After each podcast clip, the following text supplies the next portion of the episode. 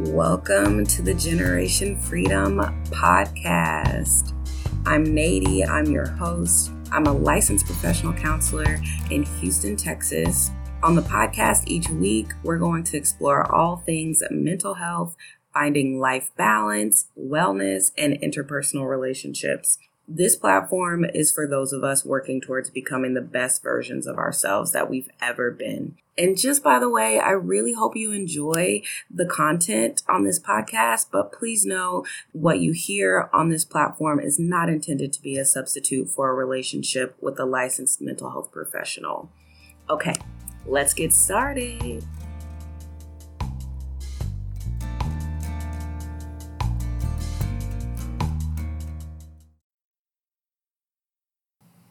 This week on the podcast, I am joined by a very special guest, my bestie, my best friend, Asia Holston Barber. Asia is a racial justice strategist whose work is based in political science, in the public health sector, in psychology, and organizational change.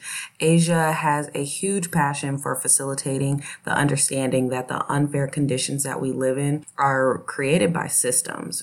She's clear that we can build something different by transforming our systems and institutions in ways that create fundamental healing for all of us. Asia's actually originally from Texas, uh, where I am, and she received both her bachelor's in political science and her master's in youth development from the Texas A&M University. And we'll get into why uh, maybe we don't love to shout that out too much. Uh, but she moved to Louisville in 2016 2016, where she worked as an integral part of the leadership team for the Center for Health Equity in the Louisville Metro Department of Public Health and Wellness.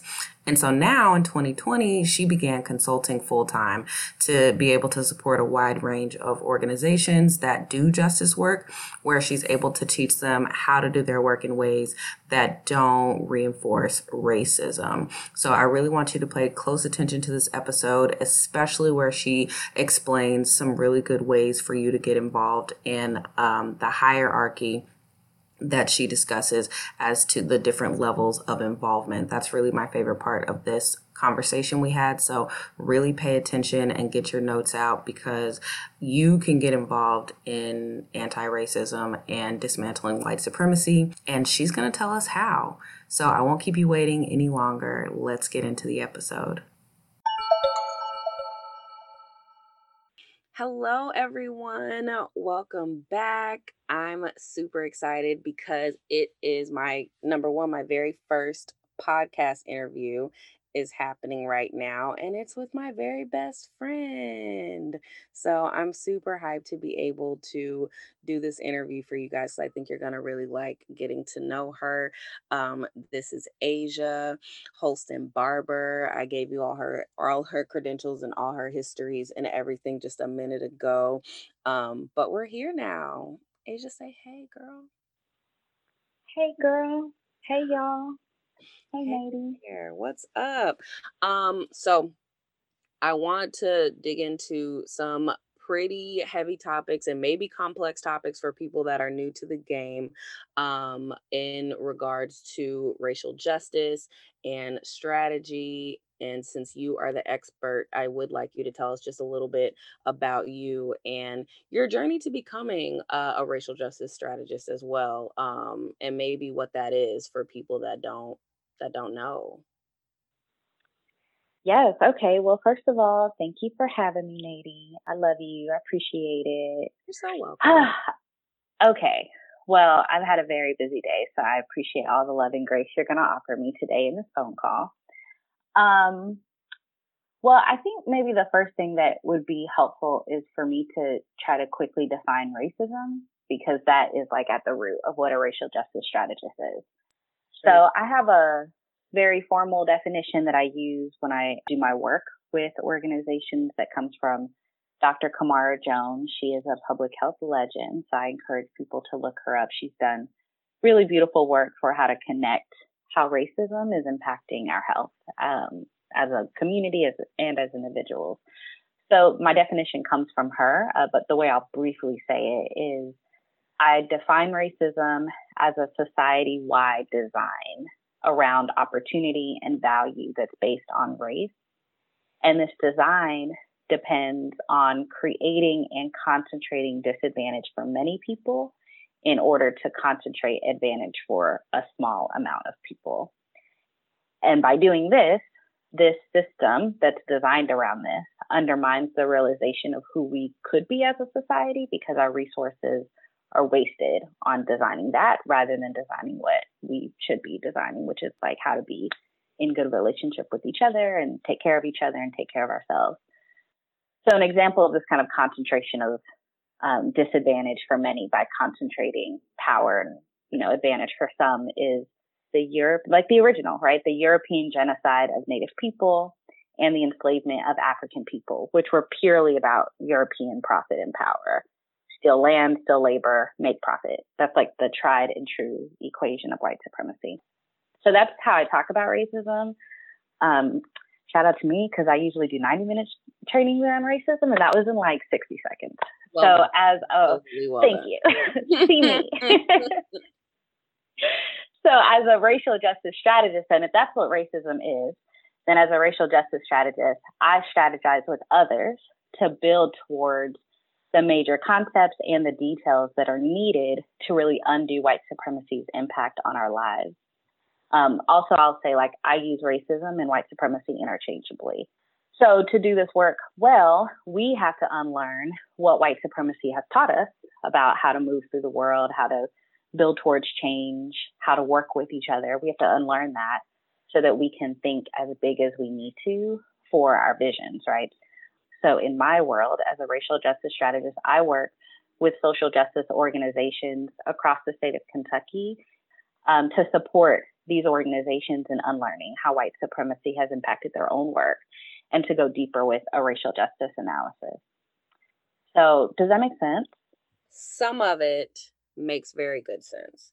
The example of how we normally see racism, like the typical like European, you know, take over, colonize purely for gain and profit, like that idea does resonate. That is typical of what I know, and maybe hopefully what most mm-hmm. people know and see as racism. But really, really interesting that the definition requires the clarity why do you think the definition you even having to do like you said 90 minute presentations on on racism filtering it down to one minute for for those of us.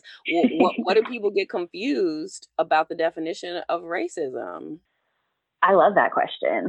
Um, well one way to say it is we know you know we know that white supremacy has designed everything about the country that we live in right? Like from its founding, it's been there, just designing and making decisions and all the things. Mm-hmm. And so we have been raised in a society like Adrienne Maree Brown and many other people talk about this as we're actually living in the imagination of slaveholders.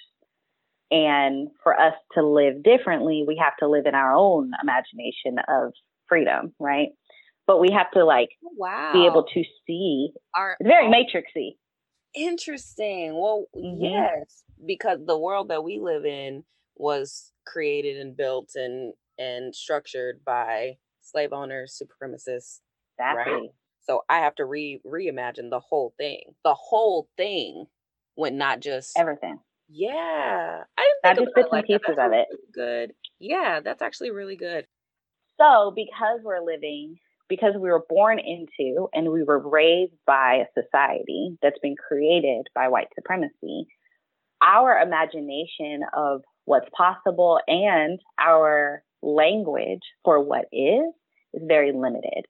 White supremacy and white supremacists don't want us to have strong rigor and detailed language around racism. Why would they want that? because that would not create a world where they can maintain themselves. So they can't they have way. very if we have words. They can't win that way. How could they win? Because the only way that they can win is by cheating. And hmm. that's one of the ways that they cheat. Hmm. And so our language around racism, especially without like uh, again, I use this word rigor a lot, without like rigorous study of it, you know, like really just studying it like it's the skill that it is, our language around racism is muddied. And it's kind of a combination of what we've been taught about racism, which we know is not good, and what our experience and our awareness of our experience with racism has been. And all of that are like, especially our experience with racism, it's important to, to bring into the conversation, but it can't be the only thing that's kind of guiding our definition of racism.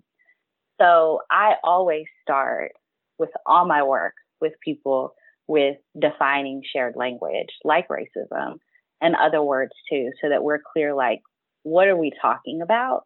If we can have the same conversation on what we're talking about, then we can go deeper in what we do.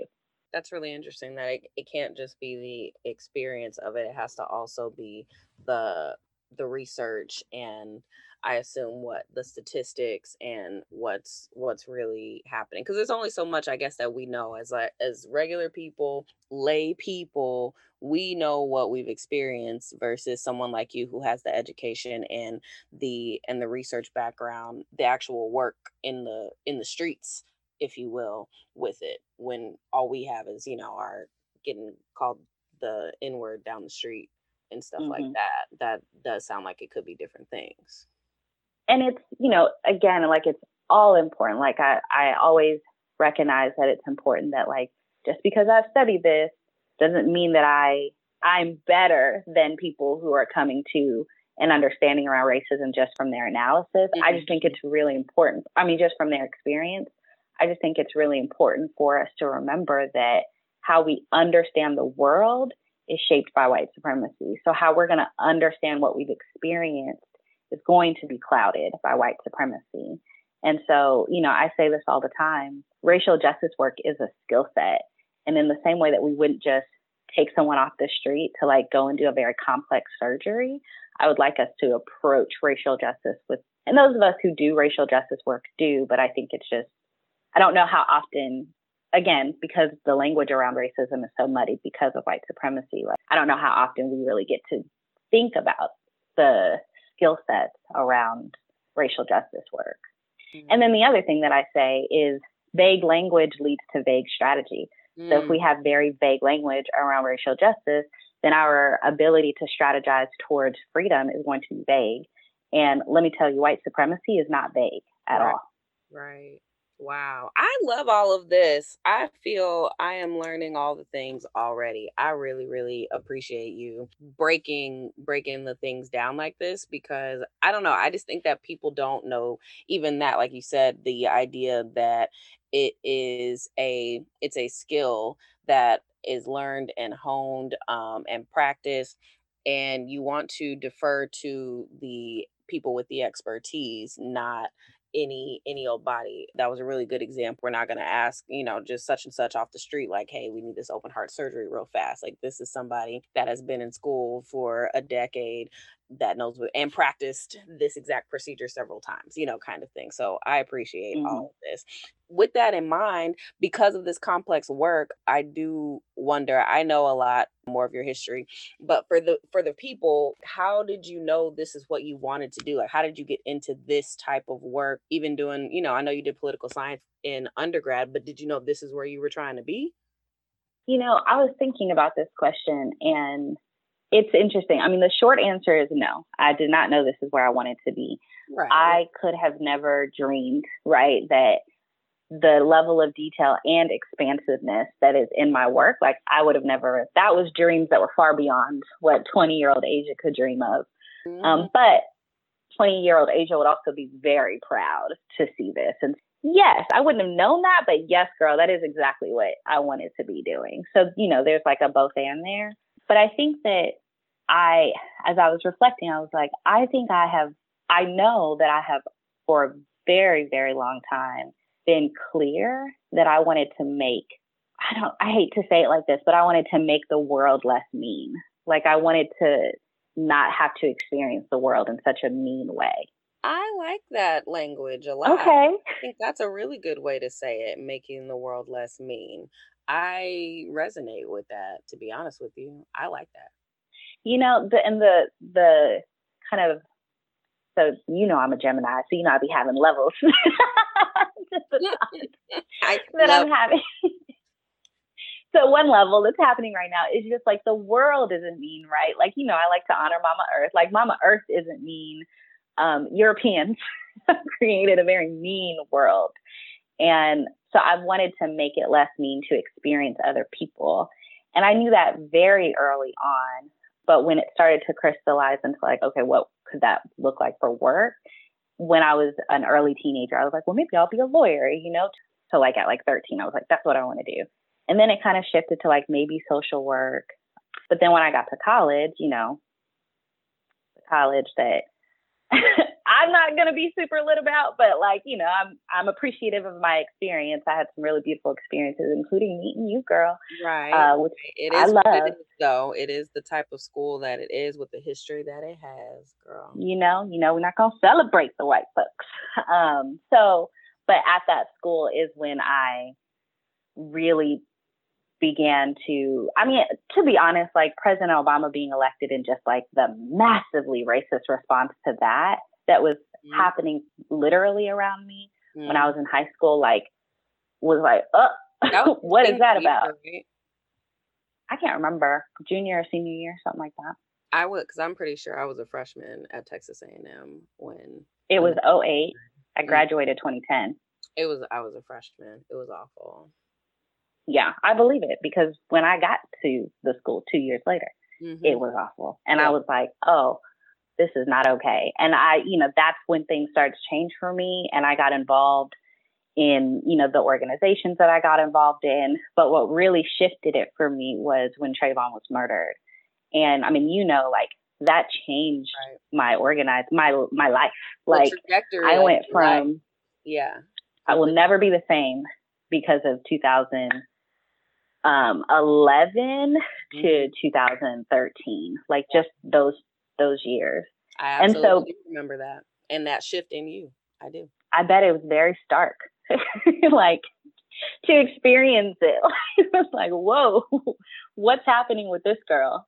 Well, you know, it wasn't. I I mean, I wouldn't even say stark because you know you have the journey already of, of of wanting to to I, I don't know when you got into it, but you were a CASA advocate and uh, probably because you still have that mindset that maybe I'll get into social work, maybe I'll get into this, and then boom, tragedy. And you know, I had my group of people. We were doing organizing on campus, trying to raise aware- awareness, trying to start some shit. And I had my smaller group of people that we like drove to Florida. Whoa, we drove to Florida. We met people. Um, you know, we protested in Sanford. Just all of the alignment that was happening in my life led me to being invited to apply for a weekend convening that was happening with 100 Black youth organizers across the country that was really around how to engage Black youth in politics beyond just presidential elections. So that was kind of the topic of the weekend. And that weekend ended up being the weekend that the Zimmerman verdict came back. And so we watched that together. Um, and the amount of trauma that happened in that room, right? Like visible, it was loud, it was like visceral trauma that we all felt and that we all expressed. And the rest of that weekend was, well, what are we going to do? There's a hundred of us who are here together from across the country. This is not by accident. This is alignment. We collectively, and I use that loosely because your girl was, I was like, zombie the rest of the weekend, right? Like that was like sure. so traumatic. Mm-hmm. Um, but decided to form a collective called the Black Youth Project 100 and BYP 100, which is the acronym, um, remains one of the leading organizing or social justice organizations in the country today. Um, from that moment, along with a progressive, an, an ecosystem of organizations who were founded in that moment um, like Dream Defenders and other folks. Wow. Can you imagine being a person that was a part of the start of such a big thing? Wow. The responsibility that that comes with, right? To say, we're, regardless of how long we're connected to this organization, we are saying that we are committed to Black freedom. And wherever we go, we need to show up for Black freedom and we need to be students of the Black Southern Freedom Movement. We need to be students of the abolitionist movement. Like we need to take this very seriously and approach it like the skill that it is and get better and better. Yeah, honestly, you know, white supremacists have us fucked up. Like honestly, yeah. they had our ancestors fucked up. They got us fucked up. And we're going to do what our ancestors did, which was come together and strategize and act for how to end what, you know, was in front of them that needed to be ended. So it's, you know, they did their work and now it's our turn as I live and breathe, I just can't. I just cannot. That's why I have Google alerts turned on for you at all times. Because, oh well, because I know right. that moving, that moving is happening. Things are in motion. The wheels are turning. I know, know I'm gonna it. wake up today and something big is gonna be up with this girl. So, because you know we don't play. Yes, but to finish answering your question, so that organizing like that experience, that community dramatically changed what I understood as change and how to participate in change.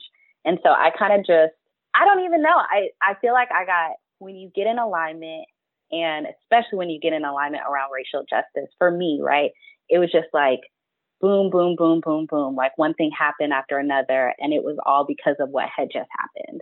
Um, and it all led me here. So I ended up going to grad school where I studied the trauma of white supremacy um, as a community wide system, not just like individual white supremacists, which is how psychology was looking at it. I think they're evolving to, you know, individual racism versus the fact that, like, no, we live in a racist society. And so I studied that. I studied how social justice really shapes healing. I also studied some things around like leisure, like the history and the politics of leisure, which really just helped me understand that in European history, the wealthy have always hoarded, like the idea of rest and leisure and joy. They've always kind of had this kind of class, right, of wealthy and, and poor. And so that shapes for me like rest and joy are very important to my vision and to the work that I do and to what I'm trying to build towards for everybody. And then after grad school, I moved to, I love that part of my like today language around it is um, pleasure activism, which is also language from um, Adrienne Maree, Maree Brown and the collective of pleasure activists. I love that. You know, like we're not just fighting to end something, we're fighting to create all the things that we want and that we deserve. And then I came to Kentucky. I moved to Kentucky, you know, living in Louisville. Like they murdered Breonna Taylor. There was the uprising that happened around that. There was the general election and the crisis around that. There was the right. pandemic. 2020 just came and I was like, I have to commit to my work in bigger ways than just working at the health department will allow me to. So in October, I made a jump to uh, leave my full time job and start contracting. Um, so now I work with organizations that are include the health department, yeah. but also include organizations across the state, um, within the city of Louisville, big organizations, small organizations, and that's how I got here. Generally, what a story. When you hear it all together, I just, I love the journey. I love the journey. That's super, super cool. And you being able to do eh, like kind of full circle in a sense when it comes to alignment that you mentioned earlier and saying, oh, I must get in alignment and do what I set out to do almost. That's kind of how how it sounds that 2020 hit and you said, oh, you know, I got to kick it into gear, put on my cape, and do what I was meant to do.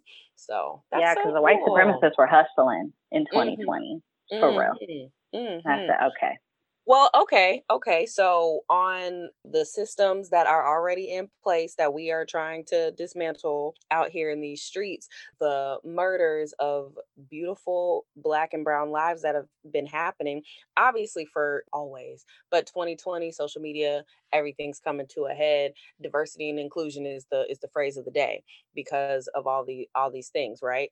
Such a big topic. And the way I understand it, what you just said, like the organizations that you work with, they're already doing racial justice work, right? You're not doing necessarily like diversity inclusion with those types of organizations. Clear, clear it up for me if that's not the case. But because we're hearing so much about that, what's different about that than the racial justice work that you do or that the organizations that you work with do? Hmm. That's another great question.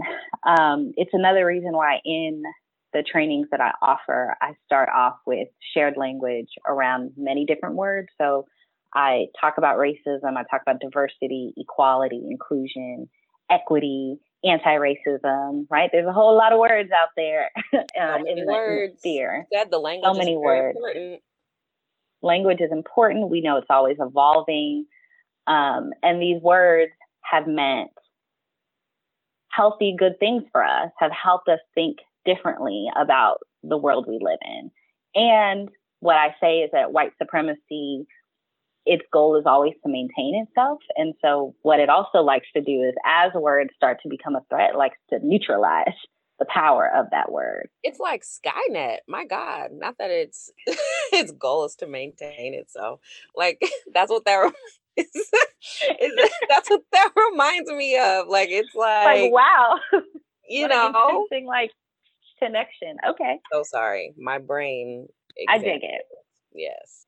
Yes, its job is whatever is what comes to your mind when you think, wow, that thing is always trying to maintain itself. Like that is white supremacy. So when I say it's it's detailed, it's detailed. Um, it's so detailed that it has taken these words diversity and inclusion and reframed them to us, repackaged them and given them to us separated them out from every other part of the conversation that needs to be oh, happening and has us focused just on that. Yeah, like it's a whole separate thing. And so white folks are jumping on and like, oh no, no, no, we're working on our diversity and inclusion and you know, whatever, whatever. wow. You know, it's tricky. It's the white supremacy is tricky, girl. I'm telling you. That's why that's why I say you gotta study it. Cause it's tricky. And so with all of that said, what I'll first say is that diversity and inclusion work is different than what I do, like, period. I, obviously, you know, there are connections. Um, you know, we're all kind of orbiting this conversation of racism in some way. But generally, diversity and inclusion work, when I think about it and the way that I talk about it, is that it's very much about office work culture. Maybe there's some conversation around like, who you personally know, but I think it's less about like who are your friends, but mostly it's okay, in our office spaces, we got all white people here. like, what are we going to do so right. that there's not just three black people who work in the 60 person office? Right. Um, how do we create a quote unquote welcoming environment? So, you know, diversity and inclusion work is, it's an admission, kind of, that white people are racist, kind of, right? Like barely. Right. like we're kind of racist, but like we're not gonna say that. Just y'all figure out what y'all need so that y'all you know, can work around us. Right. When you say now that you say that, it comes across as a something that they can palate. Like it's very difficult for for white people to admit that they are racist. It's very difficult for them to admit their racist history. And so diversity and inclusion seems like this like really, really cool way. Like I can hire black women. That's nothing. Of course. Of course I can do that. Let's I can hire a black woman before the end of the year. Yeah, I can do That's all that's all we need. Cool. Right. We need somebody to uh-huh. be in in the VP? Yes, yes. We'll get let's get an Asian girl. Let's get, even better. Can I hire a diversity position and make that a black person? Can I like get to, to it seems like an easy fix. Mm-hmm. Yes, mm-hmm. it seems like an easy fix. Wow. Enlightenment. I didn't think about that, but it does make it it's like this easily palatable, they can handle it topic. Yes. So, you know, a whole lot more I could say about diversity and inclusion, but to offer maybe a little bit of what the difference is. So my work I talk about as racial justice work which is an umbrella term that I like to use for all of what it takes to do racial justice work. So, sure, diversity and inclusion mm-hmm. are part of yeah. many, many, many, many, many, many, many, many, many parts that all need to be working in lockstep to do solid racial justice work. Ah. And it's a puzzle, but it's not the whole. It's obviously not a whole puzzle. I see. It's a very tiny piece of the puzzle, to be honest. You know, um, some of the ways that I talk about diversity and inclusion is we've all been conditioned by white supremacy. So just having different black people or different people of color like in a position doesn't actually mean that anything's going to change about how whatever is the racist things you all are doing because everybody has not unlearned white supremacy.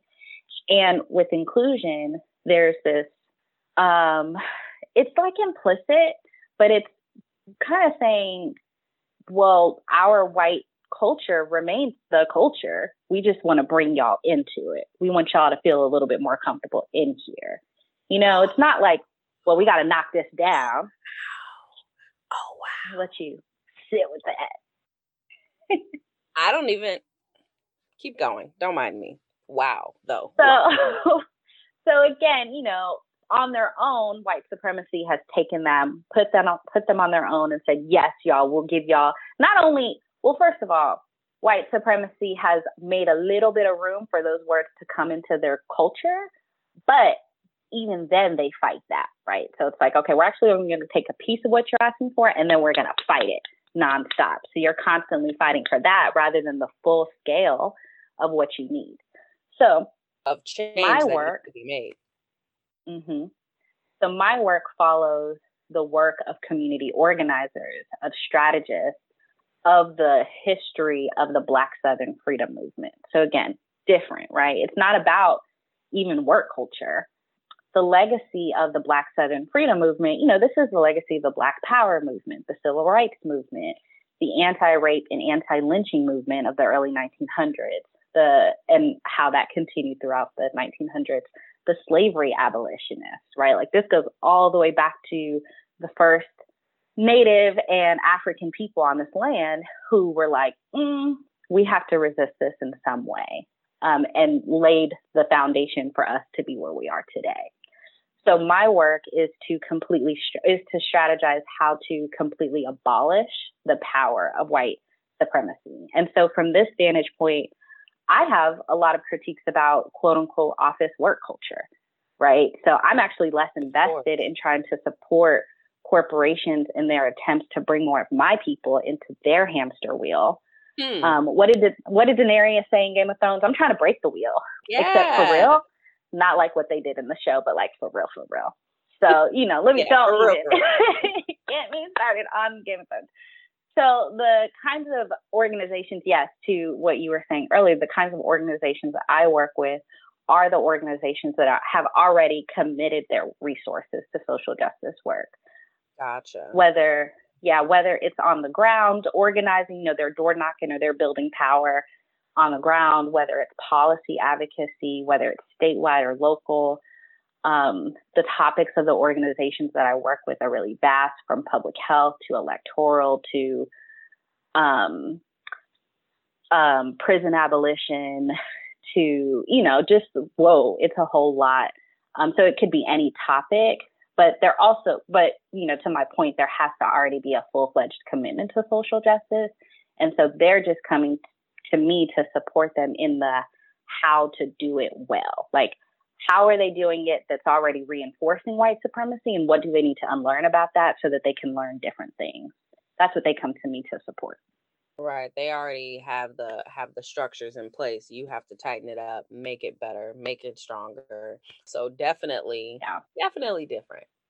You don't see it is different. I do. And I don't think I I really knew or, you know, understood to that in that way, you know, really the difference because it, it really is diversity inclusion type of work is about hiring and making sure you have more people of color in your in your offices, but it has nothing to do with with the culture or the structure of the company or you know the, exactly. the environment absolutely yeah wow. i say that i support organizations in doing excellent racial justice work and you know to get to excellent, excellent. there's levels so like i can take you from good to excellent i can't take you from racist white supremacist like this is actually in, embedded in our profit and what we're profiting off of to racial justice. To, at this point in my life, that's not my work, but you know, everybody got a role. So it's somebody's work, just not mine. Right, right. You you want to work with those that are that are doing the work and want to do it better and get to that point of excellence. That's super cool. So so what about the regular the regular folks? The the me's out there and and others that do want to do get involved in racial justice work even for people like me which i i wouldn't call myself an absolute beginner in the racial justice type of world but i definitely wouldn't make my way to moderate at all right like somewhere in the middle of the beginning because i know that i do my best every day to dismantle white supremacy in in my own way in my version right? As a therapist as a person that hires other people trying not to do the same things that the colonizers are doing and did to us. And even and even trying to conjure up the spirit of like my great grandmother and stuff like that who i feel like i was named at who i was named after that i yes ancestor yes ancestors because i think that the things that i know about my about mama nady were acts of of resistance because she got educated she got mm. several degrees made sure all her children went to school and are worked with with black people like they're so passionate about working with black people professors phds math teachers like that kind of stuff even to working in the community um, esthetician, like stuff like that. All my aunts, my great aunts and stuff, my grand my grandfather's sisters. Acts of resistance is kind of how I think about my my day to day life when I'm trying to fight against. I think that way, but I can't imagine that like everybody tries to, and I don't even know that I do it right.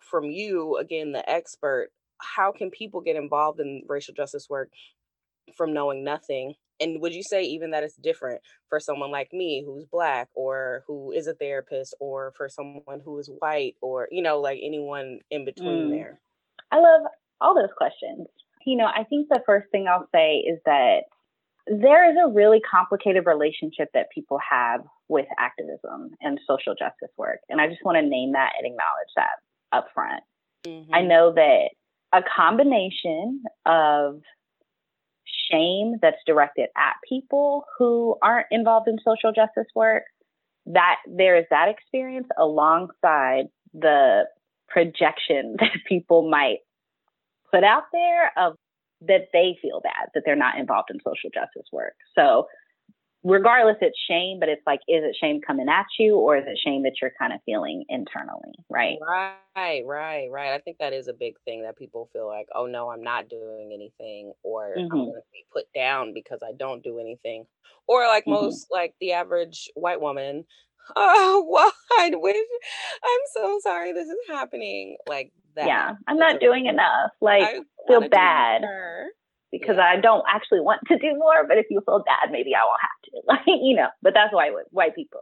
I'm talking to our people, like and you know, people who are white who are like, I want to learn, but you know, I get paid to deal with people who cry. Like I don't always have the energy for the white folks when I'm not getting paid. So I literally, like literally. So I want to name that because I think that first, what I say for my racial justice work, one of the many things I say, and this comes from um, the public health world, so shout out to folks like Human Impact Partners. A key tenet of racial justice work is to make explicit, to make the implicit explicit. So whatever is going on implicit, if we don't make it explicit, like the power that white supremacy holds over that is reinforced, right? So I make that explicit up front because I actually think that's a really important thing to name before people can even start, or as people are thinking about what it means to get involved in social justice work. Like, so that's one thing. Um, and I, I offer to people that as they're thinking about that, to do some work around ego, to do some work around how ego shows up um, just in our daily lives. Because I'm telling you, social justice work is no different from daily life and what it means to try to collaborate with people. And we are all traumatized people, and we're traumatized because of the collective experience of navigating white supremacy, and we're traumatized because of the very nuanced ways that we may not even attribute to white supremacy, but they are, right? Like the daily trauma we go through. And so our ego is showing up in social justice work.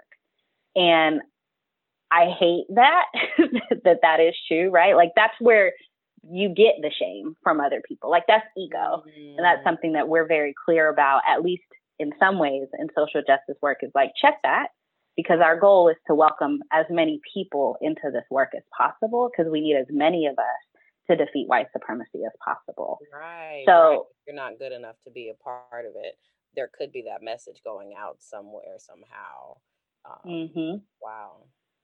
So ignore that message, right? Like, so I when you get that message, um, if you're feeling that, oh, so there's that.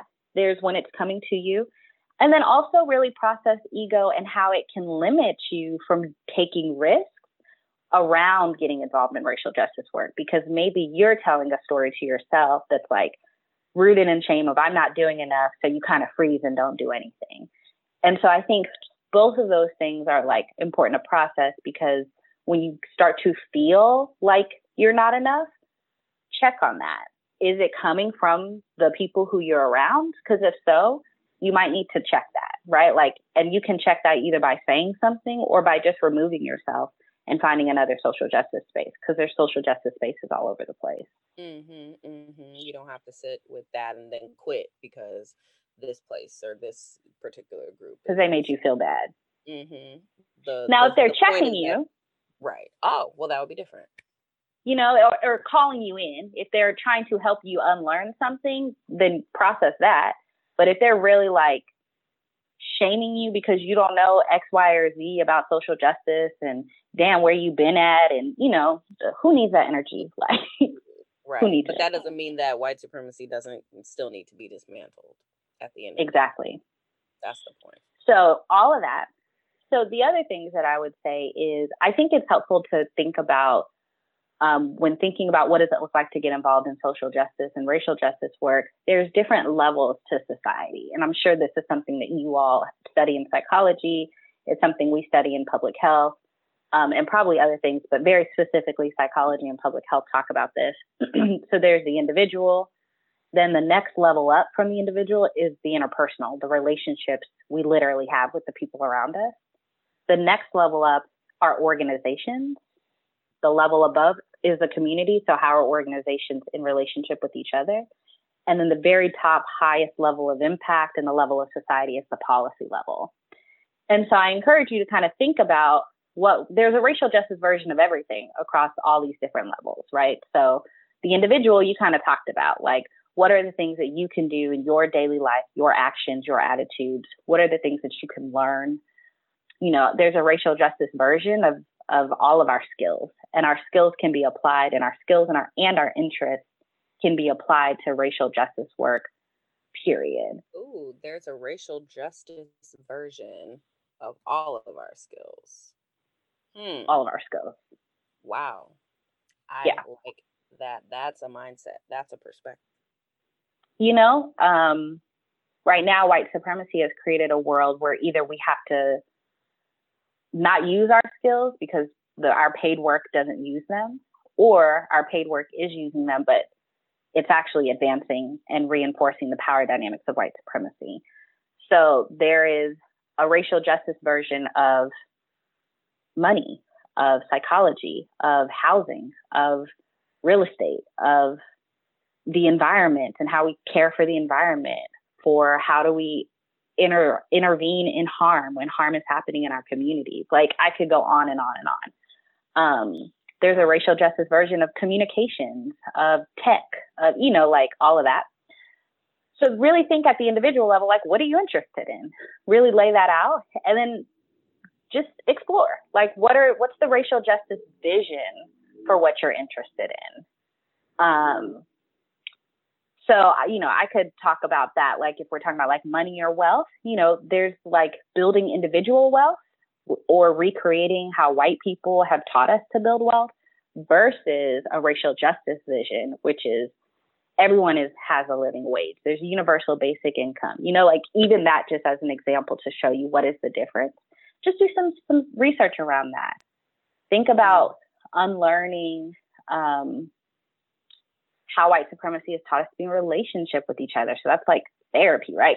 Go to therapy, like be, get grounded, you know, all of things. There's individual stuff. Read your books, all of that.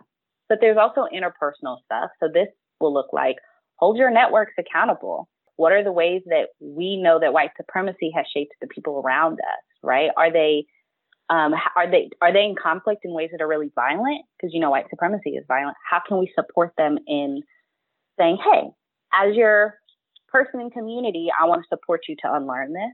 Are they people who say like really harmful, violent things about trans people? You know, like you get what I'm saying. Um, right, learn right, together. Yeah. Learn together, grow together, set boundaries, right? Like I love mm-hmm. to say, you know, for white people, check your people, like set some boundaries around them. Check yourself and check your people. Welcome them into learning, but if they're not willing to learn, check them. Exactly. The more you're in complicit relationship with people, the more their behavior is approved by you. So really think about Listen. what behavior are you approving of by the people you're in relationship with. Mm-hmm. And then most importantly for the interpersonal, like care for each other. Really show up and care for each other in real ways. Because this one of the things white supremacy does is it does not create systems of care because that's how it maintains itself by making sure we're traumatized and so what we have to do is really show up out of care for each other because we got to build community wide versions of that. And it's easier to do that when we're practicing it in our daily lives with the people we're in relationship with. For the organizational level of society, join an organization. My always my recommendation is always going to be find a community of people who care about what you care about by, you know, through the lens of racial justice. Um, right. So an example that I can give uh, in Texas, for example, is Texas Organizing Project. Like they're an org- they're a statewide organization that does really beautiful racial justice work, but they also have regional chapters, like in the um, I think they're in San Antonio and Houston and, and Dallas area. Um, also, be honest, you know, like Texas Organizing Project is not the only organization that's doing racial justice. I hesitate to give more recommendations because I'm in Kentucky, so I don't know the landscape in Texas if you're like, you know, I think a lot of people want to try to like do the work to change the organizations they're already part of. And I think that's cool. You know, I think there there could be something really good about that. But like be honest about does your organization need to be doing racial justice work? Or are they actually invested in what it means to maintain white supremacy? Because if they're very invested in what it means to maintain white supremacy and you try to get them to do racial justice work, what you actually might do is just offer them more language that they can then neutralize. Don't waste your time on organizations that are like, you know, banks like who literally profit off of this system. Not go connect banks. with people like the banks, girl. Like go connect to people who um you know, are really trying to organize. Like spend your your advocacy energy elsewhere. Be mindful of your advocacy energy because you don't it's not an unlimited resource. No, yeah, um, a lot of sense to me though. That makes a lot, yeah. a lot of sense. Yeah. So I think that's probably the the gist of like some starter recommendations I would offer to people. Levels of impact. That's what I. The reason that I use that um, model in my work is because one of the things that white supremacy does, and I could get into the theories all around it, but we ain't got time. I don't have slides. It's like a whole thing. But like one of the things that white supremacy does is it individualizes everything. It wants us to individualize everything, right? Like even the language of white supremacy now visualizes for us like Nazis and KKK, and, you know, like the worst of the worst, whatever that means when white supremacy predates the term racism. Like white supremacy is the term that people have been using to describe the entire system. Right. And so I use they, the levels. The groups, right? Like they get in groups. Like look how they get into groups in an organization, or look how bad it is to be a group. Right, right. To dismantle and end white supremacy is going to take community wide change you know, like we were talking about earlier. Mm-hmm. It's going to take us actually taking money from what it's being used on and using it on something else. They don't want us to do that. So if they keep us focused like individual, then it's like, well, what can I do to change myself? Right. What how can we teach people to be different? No, give me the money yeah. and we'll decide where it needs to go. So I use the levels of society to kind of show, yes, individual change matters, Right. But in context of the entire society, all the levels of society, we got to think about organizations and policy and resources. Right. Because at the end of the day, the way they got us, the way they got us here was was via system. Mm, exactly. got to to where we are. The prison system. Redlining was a system. It's it's a so that makes a lot of sense to me. That is really interesting. I think that was like the best the best part of the conversation thus far this evening because that mm, I think the hierarchy of of the levels that you can have an impact do that resonates a lot with me to say okay this is what I can do on an individual level and the more and more and more you gather together the more impact yes right that was one of the things I, you know, I, am very open and honest about that in the work that I do. I just gave a training last week um, to organizations across the state. And I told them one of the things I learned from youth organizing is that the only way to win is to be in direct confrontation with white supremacy. We can't walk around it. We can't put it in the back seat. Like we got to be in direct confrontation with it. And I know that's scary. I'm very aware that that's terrifying. I'm very aware of that. Yeah. You know, um, I when I also tell people like I'm from Texas, I've lived in Kentucky, my people are from Alabama. I don't play about this. Like I'm I'm not playing about why it's necessary, but I'm also not playing about why we need to do excellent work because white supremacy is violent and excellent work offers us an opportunity to reduce the possibility of their violence impacting us. And what I know is that even with it being as terrifying as it is in ways that, you know, we just tip tops like talking about it. Like in my work, it's the details, right? Like in the way that it's scary, it is way less scary when we do it together. They uh, white supremacists, you know, are actually oh, I hate to use this word weak, but like I mean they're trash. Like I don't even know how to say it, but like they're trash. When you with enough resistance, they go to the most violent because their actual way to win is to bully us and right, with enough of us. strategy. they don't they don't have no. Actual, uh, yeah like they can't really defend themselves because they know what they're doing is wrong yes. so they can't. Yes. And when enough of us are like are you gonna are you gonna take down all of us? That's actually look i could do a whole thing which i won't because i know we're we're close to time but i could do a whole thing about how they divide our shared interests and pit us against each other. That's intentional so that they can break down our numbers right? Because when we come together and we're like I mean, we can we can match the energy like they freak out. The gist of what it means to dismantle white supremacy through my recommendations, you're right, are find your people. Like find your people and do the work together, whatever that looks like in your context. Mm-hmm.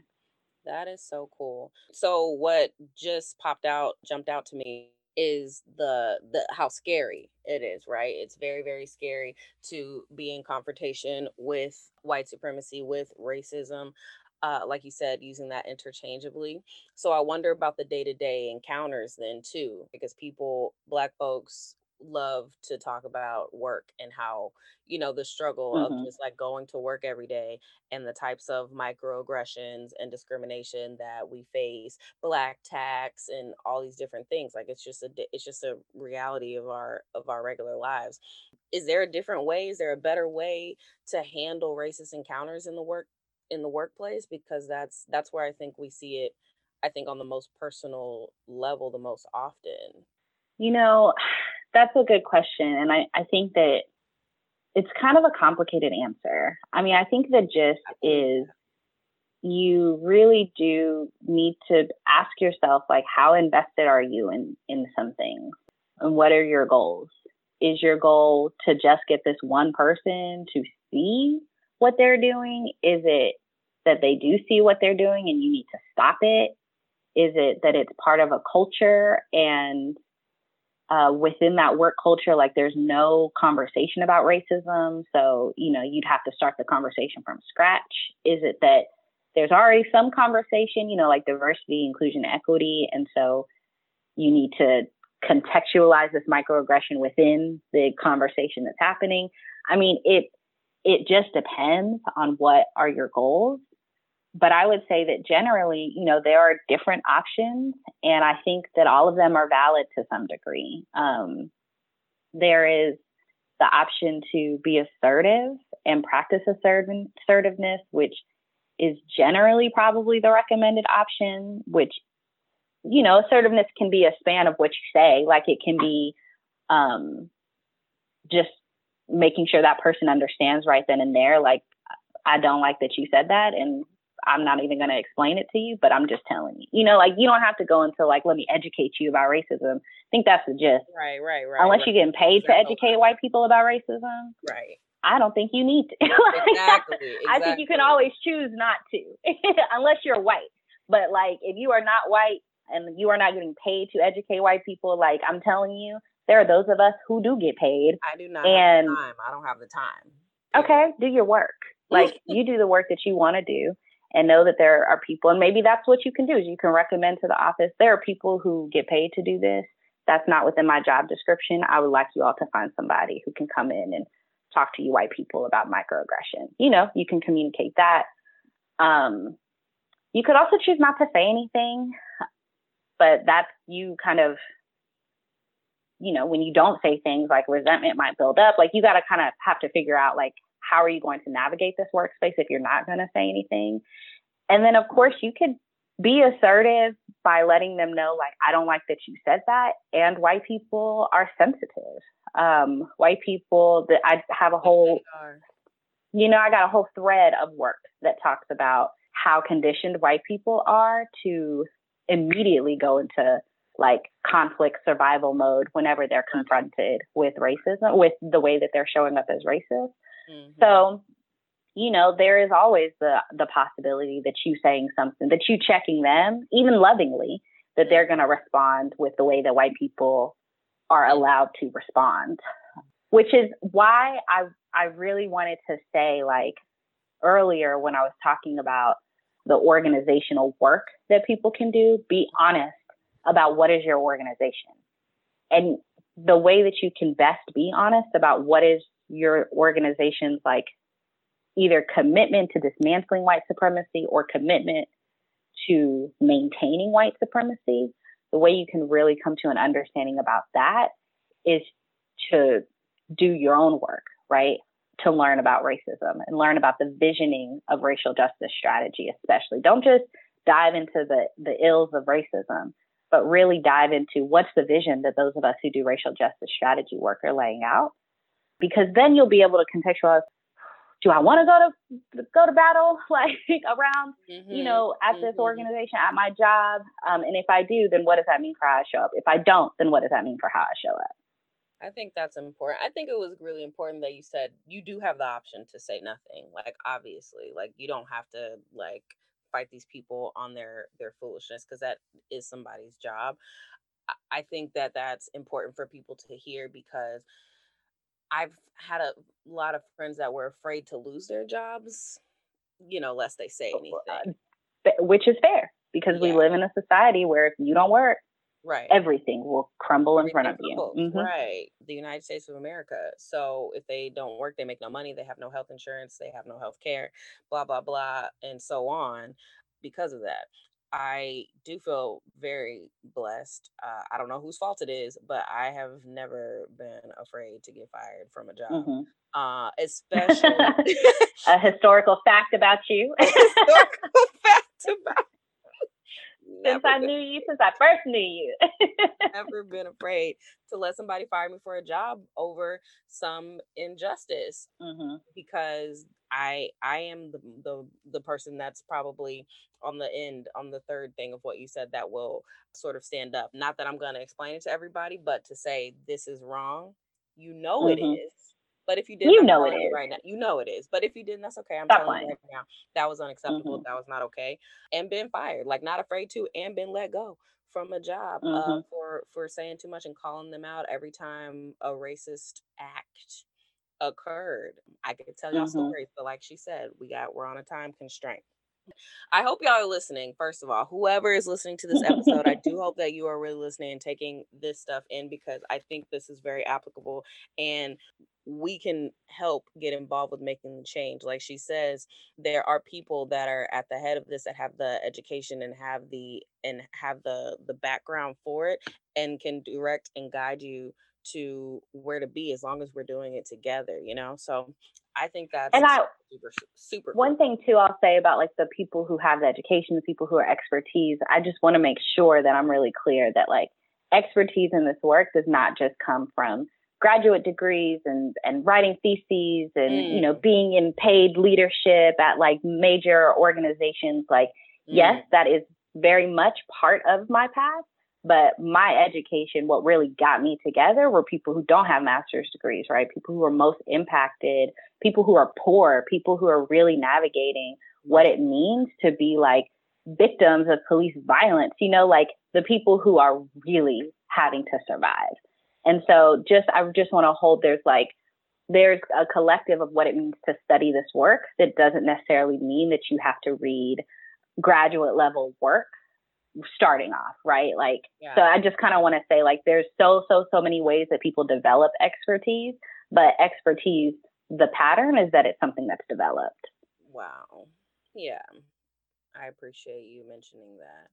That these are all just a really, really good gems across the board.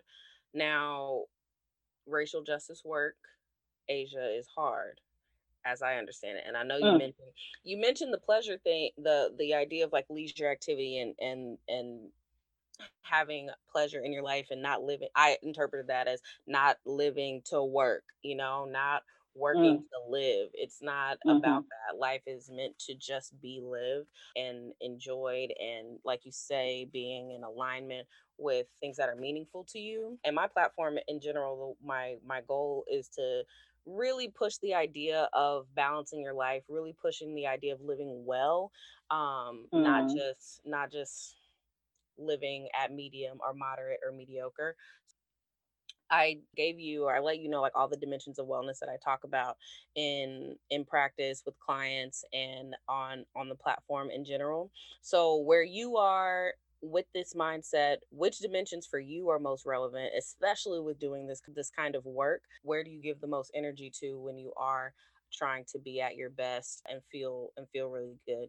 And has that i would wonder also has that like changed over the course of this journey that you've been on of of doing the racial justice work?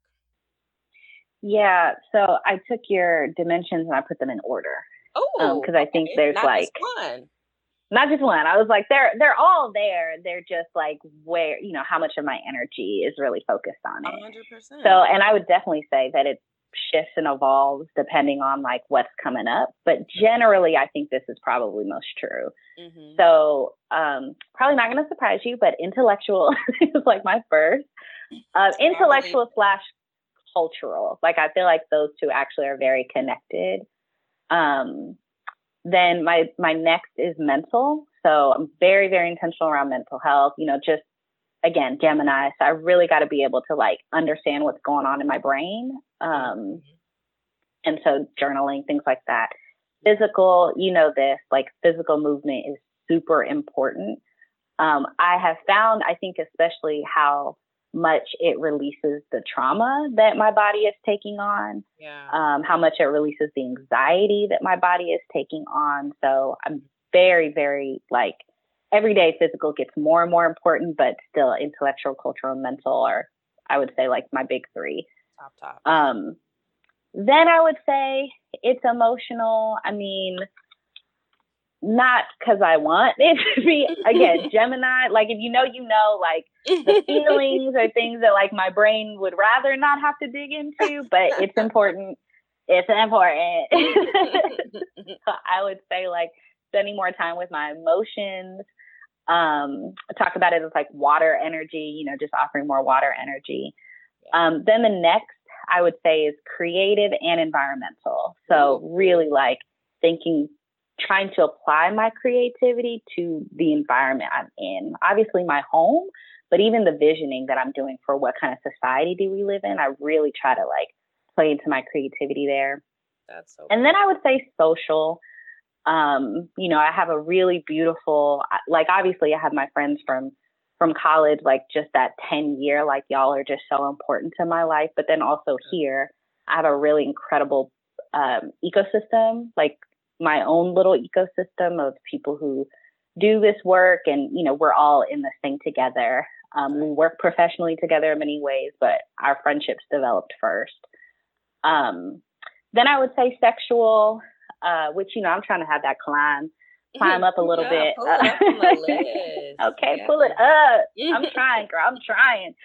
Um, and then and then spiritual, um, then professional, then financial. For sure, for sure. That's really cool. Either way it goes. I don't know that there there's not a right and a wrong. Like wherever emotional Right. wherever they all fall. I think if you as long as you have your things that bring you the most joy and then you add or the things that you pour into and then you make sure to add a few that bring you joy Exactly. there it's a little bit different between the two but as long as you have those things if you're pouring into your intellectual you're pouring into into the the the mental health a lot but have those things underneath that support and provide the balance because you know when something gets shaky and all you have You is like know, your intellectual health and that's what i worry about the most and whatever it's like where then then what do you do? Everything falls apart there's nothing to help pick up uh the slack on the other end. Hmm but i think that's really cool. If you if you had to give um a really good piece of advice one liner little gem for anyone that is on a on a wellness healing sort of journey in this context of dealing with with racial justice work maybe they've experienced some kind of race-based trauma what is your recommendation or advice to that person? I mean, first, I would say that white supremacy is traumatic, hmm and you individually and we as a community deserve so much more care and protection and love and joy and rest. And I would actually just reflect on that a lot, just that as a simple truth the fact that we deserve more hmm and get detailed with yourself about that, right? What do what do you deserve? What does your family deserve? What does your community deserve? Like make that clear because that's definitely something that reinforces white supremacy's trauma is that we experience it and then white supremacy kind of tells us, well, you deserve it. You know, like if you experience suffering, that's your fault. You should have made better choices. And Mm, so really just like sit with like we deserve more and know that we're fighting for more. Like there are there are those of us who put our every single day's like expertise and brilliance and energy into what it means to fight for more. So I'd reflect on that. And then I would also say that there's really different there's like two different um paths that you can take if you're um, kind of navigating a wellness and healing journey, right? There's I'm talking about them as like resiliency and radical healing. mhm, So there's resiliency, which is like, what can you do to just, to not just, but to maintain as things are. mhm, Um, so, you know, like healing in place, right? So journaling your thoughts, um, having uh, your dimensions of wellness. Like, what are the things that you can do to kind of um, support yourself right now? Um, as things are, recognizing that at least in the next day, like this system's not changing. And so if, if the system doesn't change, what do you do to, to have some resilience? exactly And then also radical healing is, and the system needs to change and the society needs to change. And so what does it look like for you, you know, to, and I've said this to psychology, I've done, I've taught different I've got, gone in and done presentations and collaborations with different psychology classes, and they always get annoyed when I say this. Like, you can't tell people that, but like, get involved in social justice. I think they're like, yeah, I don't, you can't tell people to get involved as a way to heal. And I'm like, I think I can. Um, and there are many other, many other people who think that as well, including Shawn Ginwright, who um, talks a lot about radical healing. But so radical healing is like, I mean, do you want to just maintain? Do you want to just try to be become more and more resilient to an ever increasing white supremacist society? Um, or do you want and or do you want to join the work to build something new? Um, and i think these two can be related. They're at their best and healthiest when there is a balance between them. Um, but they also can be very different right? You can do the resilience work without getting involved in any radical healing work you can do the radical healing work without doing your own personal resilience work and get burned out um, and not be able to show up for as long and as well as you need to. Mhm. So I offered those two very general um, thoughts, but I hope that when you hear them, there are ways that you can start thinking based off what we've talked about already, what that might, what that could look like for you in your context. I think so. I think that you gave us a lot to work with and a good starting point especially for someone who has never been involved or or maybe has wanted to and didn't know where to start. I honestly do think that you gave some really really cool gems today that could get somebody going even like you said even if it's in texas even if it's anywhere else. I think that they will have some some really good steps to take and then also then know how to take care of themselves a little bit as well after dealing with everything that we have to deal with on a on a daily basis. So mm-hmm. that's I'm so excited that you did this with me. I'll definitely put links to things I want to go in a little bit deeper about this. So we'll see what what comes up, what you have time for. I'm down, girl. You got a topic? Well, we can talk about it. I we can talk about it. Yeah. So once again, I appreciate you. Thank you so much.